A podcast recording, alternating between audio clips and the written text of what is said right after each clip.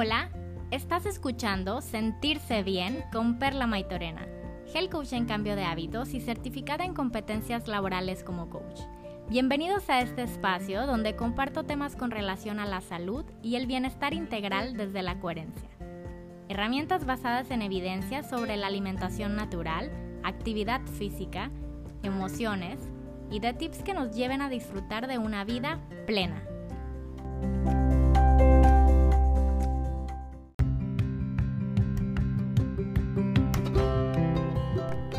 Hola a todos, espero estén excelentes en sus casas, en sus trabajos, desde donde me escuchen. Sé que ha pasado bastante tiempo desde el último episodio, pero ya estoy por acá. Muy contenta de volver a grabar mis reflexiones para ustedes. Como muchos saben, porque di la noticia en mi Instagram, arroba perlamaitorena.mx, estoy embarazada. Mi esposo y yo estamos muy muy felices, gracias a Dios, al cielo, al universo, a todo. No tuvimos ninguna dificultad para poder embarazarnos. Y digo embarazarnos porque es un camino de dos, de equipo, aunque la mujer sea la que sostenga por obvias razones más este periodo. Es un verdadero honor querer ser mamá y que se cumpla ese genuino deseo de llevar vida adentro. Y por eso mismo me pareció que no podía grabar hoy un episodio más adecuado que este sobre el embarazo, aunque es un tema muy amplio y no me alcanzaría el día entero para terminar de abordarlo. Sí hay ciertos puntos que quiero compartirles el día de hoy. El útero es la primera cuna. Si lo pensamos bien, nuestro primer ambiente. Lo ha sido de todos nosotros, por supuesto. Y como todo ambiente, tiene algo que ver en el desarrollo, en este caso del feto, del bebé y posteriormente de la persona. Y ojo en esto, resalto de la persona, porque creemos que cuando nace un bebé es como si fuese una hoja en blanco, sin información. Y esto no es así, lo dice la ciencia misma. Por ello, los estados emocionales de la madre durante la gestación son de vital importancia. Tanta importancia que la epigenética sostiene que para el momento del nacimiento, las emociones que vivió la mujer previo al embarazo, sí previo, aunque suene absurdo para algunos, pero previo y durante el embarazo van a conformar en gran parte la personalidad del nuevo individuo. Por eso no hay dos hijos iguales. Hablando en términos de carácter, de la manera en la que actúan, toma de decisiones, etc. No hay dos hermanos exactamente iguales y los que tienen hermanos no me dejarán mentir. Siendo de los mismos padres, a veces no tenemos nada que ver con nuestros hermanos y es por esto de los estados emocionales de la madre. No va a ser igual una madre que su primer hijo fue a los 25 años y el segundo a los 35 y el tercero a los 40. No a juzgar por la edad en sí, sino por el trayecto de su vida, sus experiencias. Pensemos, por ejemplo, en una mujer imaginaria que a los 25 fue madre y por la falta de experiencia se alarmaba por cualquier cambio que veía en su bebé que es algo muy propio de las mamás primerizas.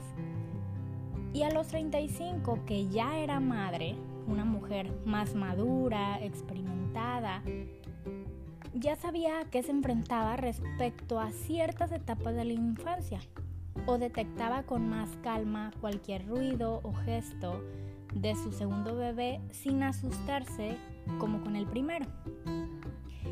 Y bueno, si durante su tercer embarazo, imaginemos, que pierde a su esposo, pues es otro tipo de emociones con las que vive esa etapa, otra situación completamente diferente a las anteriores. Y bueno, puede haber muchas historias, pero lo que quiero dejar claro es que nunca van a ser exactamente iguales los estados emocionales ni las vivencias de la madre durante la gestación. Y por ello, los ginecólogos, obstetras y demás sostienen que no hay dos embarazos iguales. Los acontecimientos que suceden durante los primeros tres meses del desarrollo fetal pueden afectar a un individuo el resto de su vida. Por esto, durante los primeros tres meses, los especialistas hacen mucho hincapié en maximizar los cuidados de la futura madre, tanto en alimentación como físicamente el no hacer esfuerzos, en que sus exámenes prenatales salgan bien, etc. Pero nunca hay que dejar de lado la parte emocional. Recuerden que somos seres integrales conformados por mente, alma y cuerpo. Y este periodo es de suma importancia. De acuerdo con Enrique Corbera, experto en bioneuroemoción, una madre depresiva, ansiosa o estresada puede influir en el coeficiente intelectual de su hijo y predisponerlo para que tenga más riesgo de padecer problemas tales como la hiperactividad o el síndrome del déficit de atención. Y repito, puede predisponerlo o que tenga más riesgo de padecerlo, mas no es una regla. Por otra parte, una embarazada feliz transmite esas endorfinas a través de la placenta que le producen a su vez al bebé sensación de bienestar e igualmente tiene un impacto positivo en su desarrollo. Esto se debe a que todo es información y hay que entender que el bebé y la mamá son uno mismo. Por eso es tan importante aprender a gestionar emociones desde siempre, claro, no es necesario un embarazo para empezar a hacerlo, pero más en esta etapa que es fundamental. Y que por otro lado, un padre que acompaña a la madre durante y obviamente después del embarazo, que se responsabiliza de su parte y que entiende los muchos cambios por los que pasa la pareja, tiene un impacto positivo tanto en la madre como en bebé. Y ahora bien, durante esta etapa hay muchas nuevas y relevantes decisiones que tomar. Y una de ellas es sin duda elegir el o la ginecóloga obstetra que te va a acompañar durante estos meses. Y quiero decirles que es vital que sea una persona que les inspire confianza en primer lugar, que esté para ustedes por cualquier emergencia o duda que esté alineado a tu ideal, ya sea parto o cesárea, pero que no trate de imponerte nada ni de decir cosas creando miedo respecto a una opción u otra. No tengan miedo de cambiar de especialista si no se sienten cómodas, que fue mi caso en particular. Yo decidí después de muchos años con una misma ginecóloga buscar más opciones. ¿Por qué? Porque al momento de hacer mis preguntas y escuchar las respuestas que obtenía, y la clara inclinación por un tipo de nacimiento de parte de la doctora, decidí que no era la persona adecuada para mi proceso de gestación. Y de verdad, durante dos días enteros no dejaba de pensar angustiada si debía cambiarme o no. Me pesaba el tiempo que, que había tenido con ella consultas. Pero el hecho de pensar en que podía pasar algo o tener alguna duda y que probablemente esa persona no iba a estar para responderme, me hizo tomar la decisión de buscar a alguien más y vaya que estoy muy contenta con la persona que ahora lleva mi embarazo. Probablemente durante años anteriores, con otro tipo de temas que no incluía el embarazo, pues estaba bien para mí. Pero en esta etapa nueva ya vi que no concordaba mis ideas con sus ideas y que no me sentía cómoda. Entonces si ustedes sienten lo mismo, de verdad les repito, no tengan miedo de cambiar de especialista, no pasa nada. Elegir una ginecóloga con la que te sientas cómoda brinda mucha tranquilidad y es algo que se necesita en estos meses de espera. Se deben tomar las vitaminas correspondientes que te indique el doctor. Por otro lado, lo que nunca falta es el ácido fólico el cual se debe incluso tomar desde dos a tres meses antes de quedar embarazada. Yo lo empecé a tomar dos meses antes, pero sé que no todos los casos son como el mío. Entonces al menos desde el momento en que te enteras, hay que empezar a tomarlo. el calcio, la vitamina D, omega 3, posteriormente el hierro y más suplementos, pero siempre que tu doctor te lo haya recetado o que esté aprobado por él. Algunos ginecólogos, por ejemplo, eh, el hierro lo dan desde el inicio del embarazo y otros deciden que es muy fuerte, lo dan este, creo que después del segundo trimestre. Ya es, es depende de cada especialista. El ejercicio en el embarazo es algo que es como, yo lo siento como tabú todavía, pero trae muchos beneficios también. Contrarresta muchos de los cambios y síntomas que aparecen en este periodo. Disminuye la posibilidad de cesárea, favorece al parto y a la fácil recuperación del mismo, solo por mencionar algunos. Mientras tu embarazo no sea de riesgo o esté contraindicado por tu doctor, puedes hacerlo. Se recomienda, por ejemplo, que sean ejercicios de bajo impacto. Caminar 30 minutos diarios es una de las opciones más sugeridas por los especialistas, pero hay muchas otras opciones como yoga, pilates. En mi caso personal, soy más de usar pesas y de ir al gimnasio. Y comprendo que personas a mi alrededor fuera como, les digo que siento que es un poco tabú, y me decían, no, es que no debes hacer ejercicio, no hagas nada, pero es, o sea, yo ya sabía que se puede hacer ejercicio, pero decía, ¿por qué algo que te brinda tantos beneficios que incluso si, no sé, tienes alguna otra condición o enfermedad, lo primero que te dicen es que camines un poco, que hagas algo de ejercicio, que no seas una persona sedentaria, como en el embarazo, siendo un embarazo que no es de riesgo, me van a prohibir hacer algo bueno y que me gusta. Entonces, pues, esto no es así. Sí se puede hacer ejercicio durante el embarazo, solo que sean ejercicios de bajo impacto. Eh, les digo, en mi caso soy, en mi caso soy más de usar pesas o de ir al gimnasio, pero desde que estamos en pandemia no he asistido a entrenar a un gimnasio como tal. Entonces me ayudo en casa con pesas eso sí, he disminuido la cantidad de libras que utilizo respecto a las cantidades que utilizaba antes. Y otro de mis aliados infalibles son las ligas de, resistencia. Eh, por otro lado, si eres una mujer que nunca antes ha hecho ejercicio, ahora no es momento de empezar.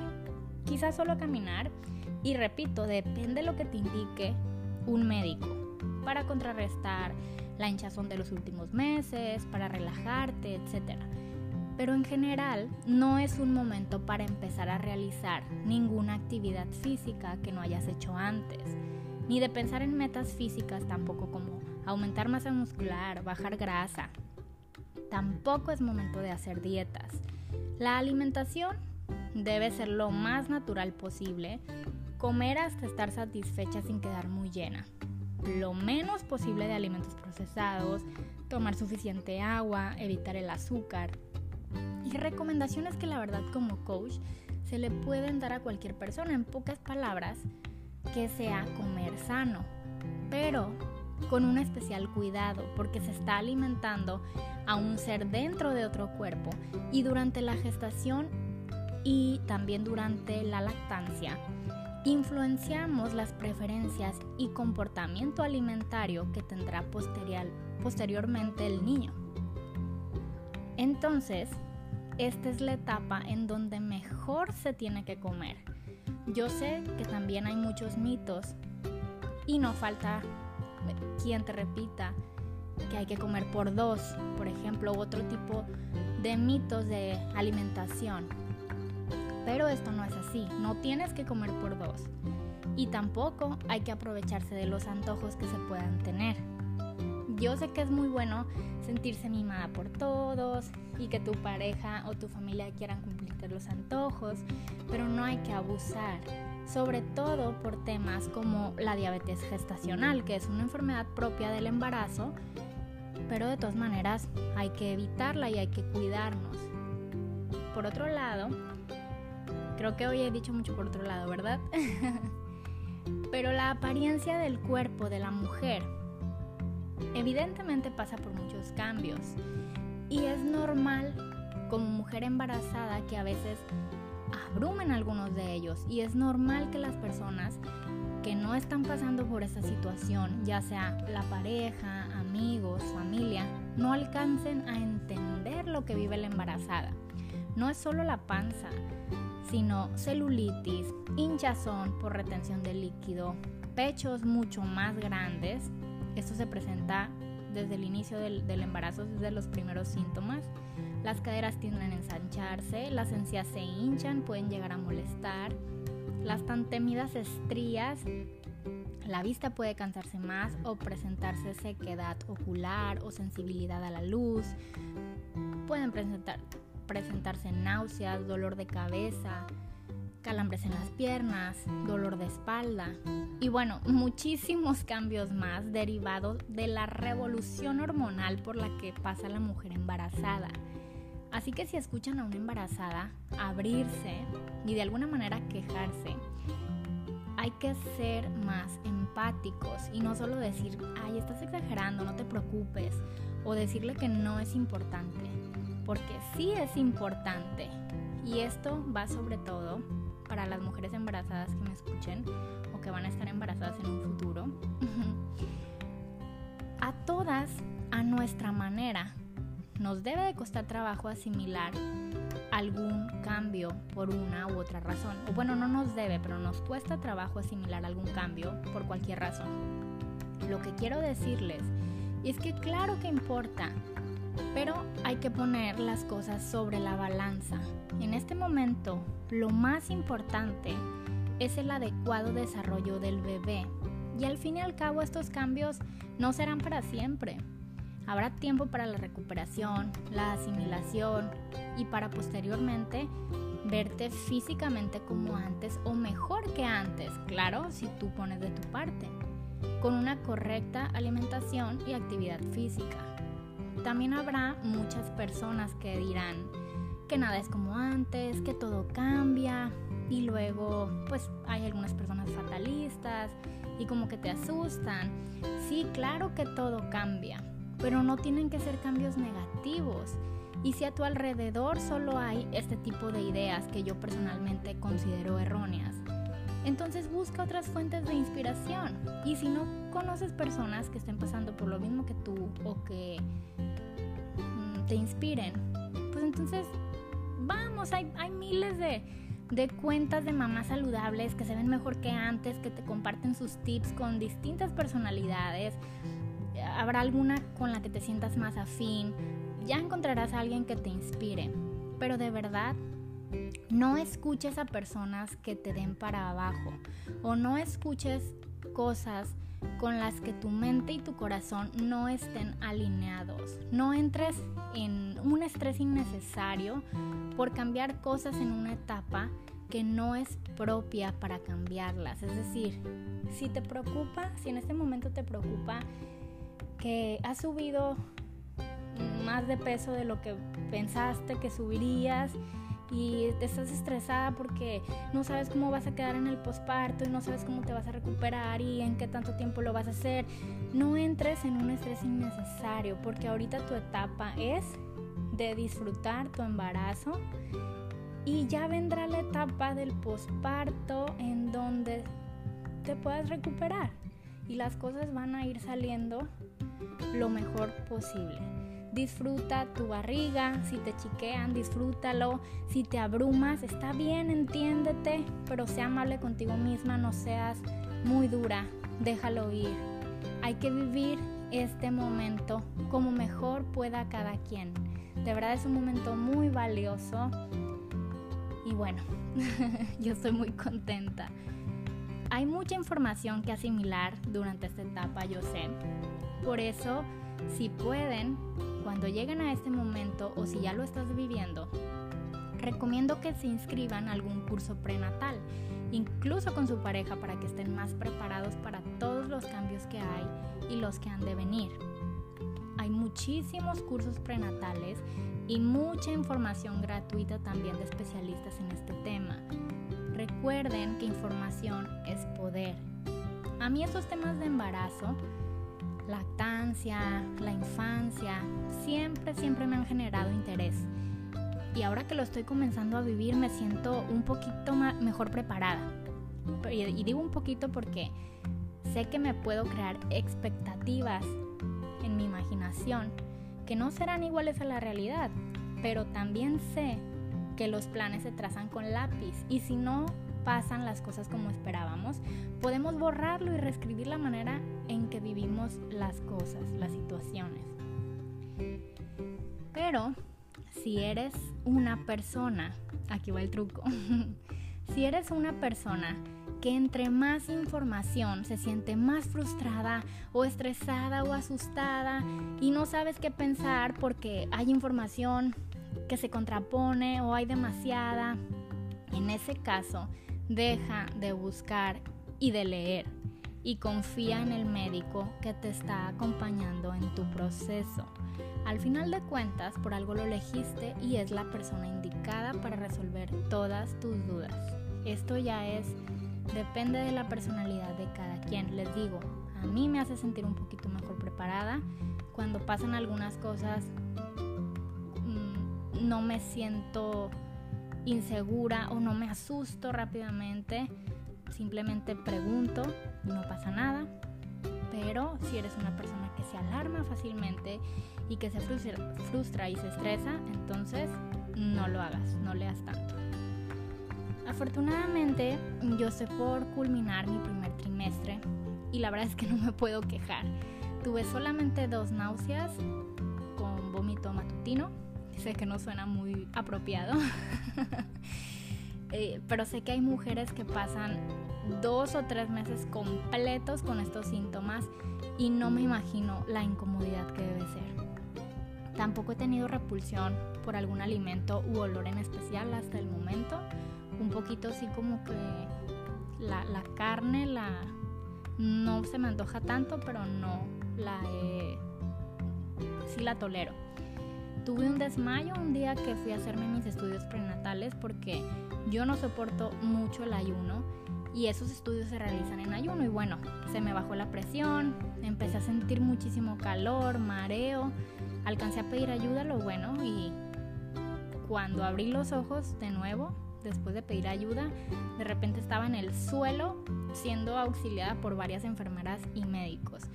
Lo primero, primero que pregunté fue si me había caído. Mm, sentí mucho miedo nada más de pensarlo, pero me dijeron que alguien me había alcanzado a agarrar y me acostaron en el suelo para despertarme con un poquito de alcohol y eso. De verdad que menos mal que fue en un lugar con personas capacitadas y me explicaron que los desmayos en algunas embarazadas se presentan. La verdad es que ese síntoma no, no me lo esperaba, no lo sabía, pero me dijeron que no era algo para preocuparme. Misma respuesta que me dio mi ginecóloga fue solo un susto del momento. Hasta ahorita no me he vuelto a sentir mal. Y como les digo, no me puedo quejar. La verdad es que me ha ido muy bien. Eso sí, he tenido muchísimo sueño todo este tiempo. Es un sueño tan pesado y tan rico que no lo podría describir. Pero esto del sueño es por el incremento de la progesterona, que está muy activa en las primeras semanas con la intención de preparar al útero para la implantación del óvulo fecundado. Además, por el comienzo de la formación de la placenta y el desarrollo del embrión, que en sí requiere mucha energía, o sea, en pocas palabras, ese pedacito de vida que crece dentro de nosotras nos está robando la energía de nuestras actividades diarias. Y esto es completamente normal disfruta mucho este sueño y en caso de que tengas más hijos, en mi caso pues es el primero, pero en caso de que tengas más, este momento es el momento perfecto para pedir y aceptar ayuda tanto de tu pareja como de tu familia o personas de mucha confianza para delegar algunas tareas y poder descansar un rato. De verdad, descansar ayuda mucho. Aparte, como les digo, es un sueño muy pesado y ese sueño va a pasar apenas comience el segundo trimestre. Yo ya, pues me quedan unos días para cumplir el segundo trimestre, empezarlo, perdón, y ya me siento más energética, más, más yo. y bueno, hasta aquí el día de hoy. Sé que les va a servir esta información. Muchas gracias a todos los que me escucharon hoy. Probablemente no todos los escuchas sean mujeres embarazadas, pero igual es información importante. Quizá en un futuro te tocará vivir esta etapa. Quizá eres hombre y también te interesa conocer el tema. A lo mejor te va a servir como una pequeña guía de conocer más. A esos hombres que toman la responsabilidad y hacen un buen papel antes, durante y después del embarazo, felicidades porque como lo dije antes, el embarazo es de dos.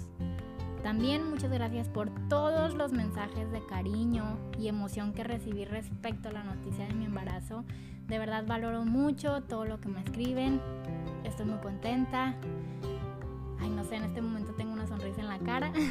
y a todas las mujeres guerreras que han sido madres, que en este momento están embarazadas, pues un besote que todo les salga súper bien. Y recuerden que todas tenemos un cuerpo diferente, así es que no tienes que pasar necesariamente por la experiencia de alguien más. Seguramente la tuya ha sido distinta o lo va a hacer. Y lo más bonito de todo es esa vida que vas a recibir pronto o que ya recibiste en tus brazos. Les mando un abrazo, nos escuchamos pronto. Gracias.